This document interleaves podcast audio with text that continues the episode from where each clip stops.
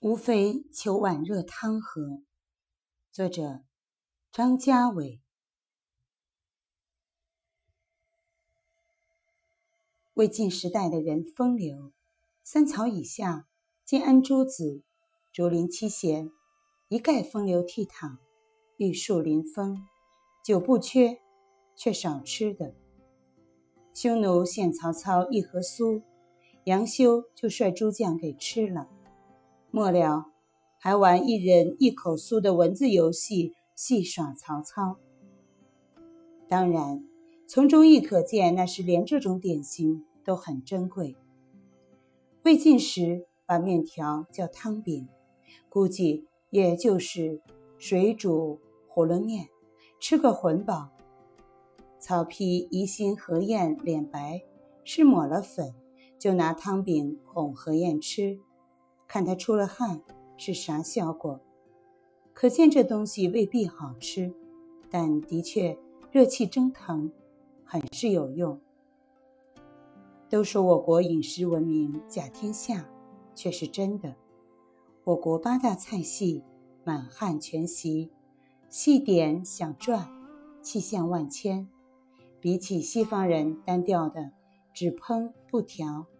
我们过的简直是神仙般的日子。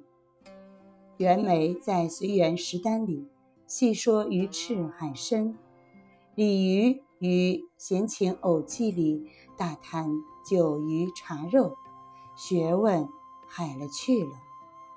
只不过士大夫毕竟是士大夫，小民百姓临了怕是品不出鱼翅发的好不好，海参是否。寒牙之浓，我们这里穷过的老人讨论一碗汤好不好，就一个标准：这汤浓不浓？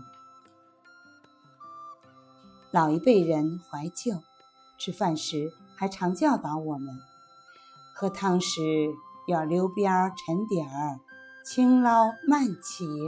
像我这种怕鱼刺的，喝鱼汤时每每纳闷儿。剁鱼肉都来不及，干嘛还沉底儿缓捞？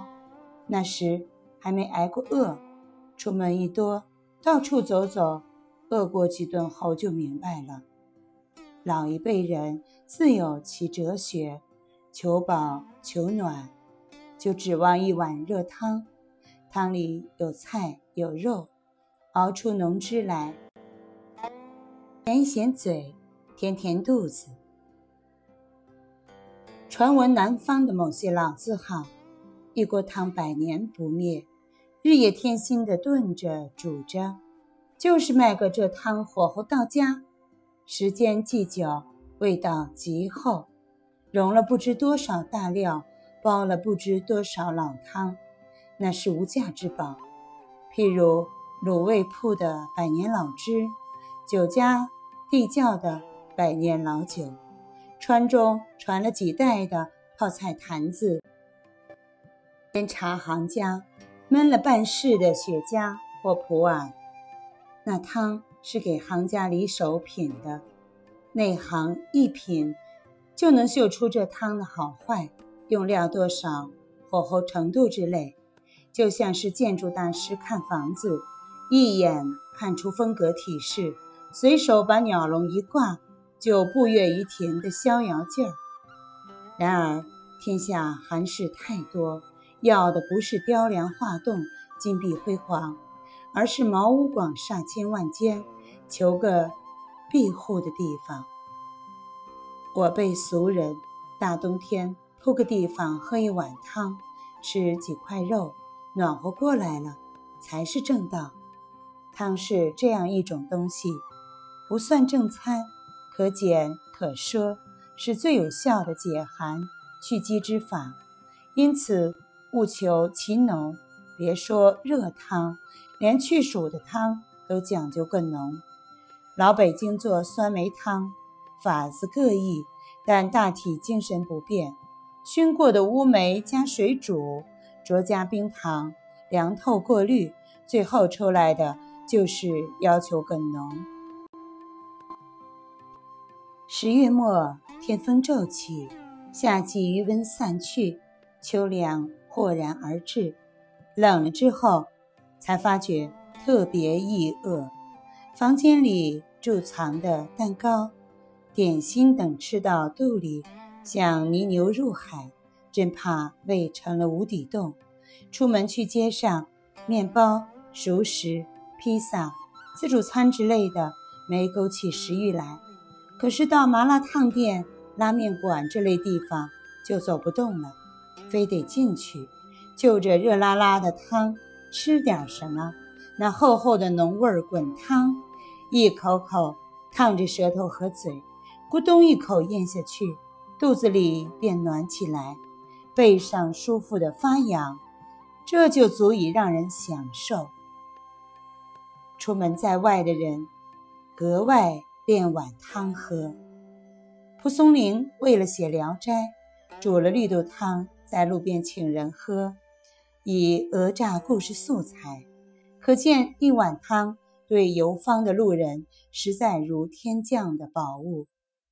小时候去乡下陪爷爷奶奶，偶尔还能见到头亲不着又不熟悉附近旅店餐馆，上门叩问，顺便要点东西吃的外乡人。乡下人怕羞。只问能不能要碗汤喝，奶奶盛了浓浓一碗青豆豆腐肉丝汤，对方就能热泪盈眶。奶奶说：“再往前些时节，冬天一碗汤是能救人命的。汤的意味到入冬尤其明显。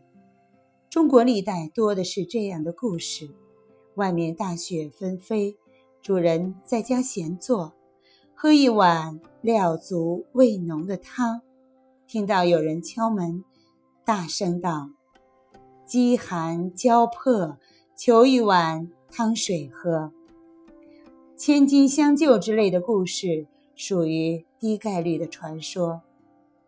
穷帮穷才符合当时绝大多数情境。主人开门，客人闯进。抖去斗笠上的雪，主人送上一碗热汤来，未等喝，那一份续老连贫的暖意便随热气氤氲而起，足以救人命、暖人心。这是典型的中国平民传奇。对寒夜独行、饥寒交迫又无可奈何者，最富人情味和最实在的，无非是能有一碗。热汤喝。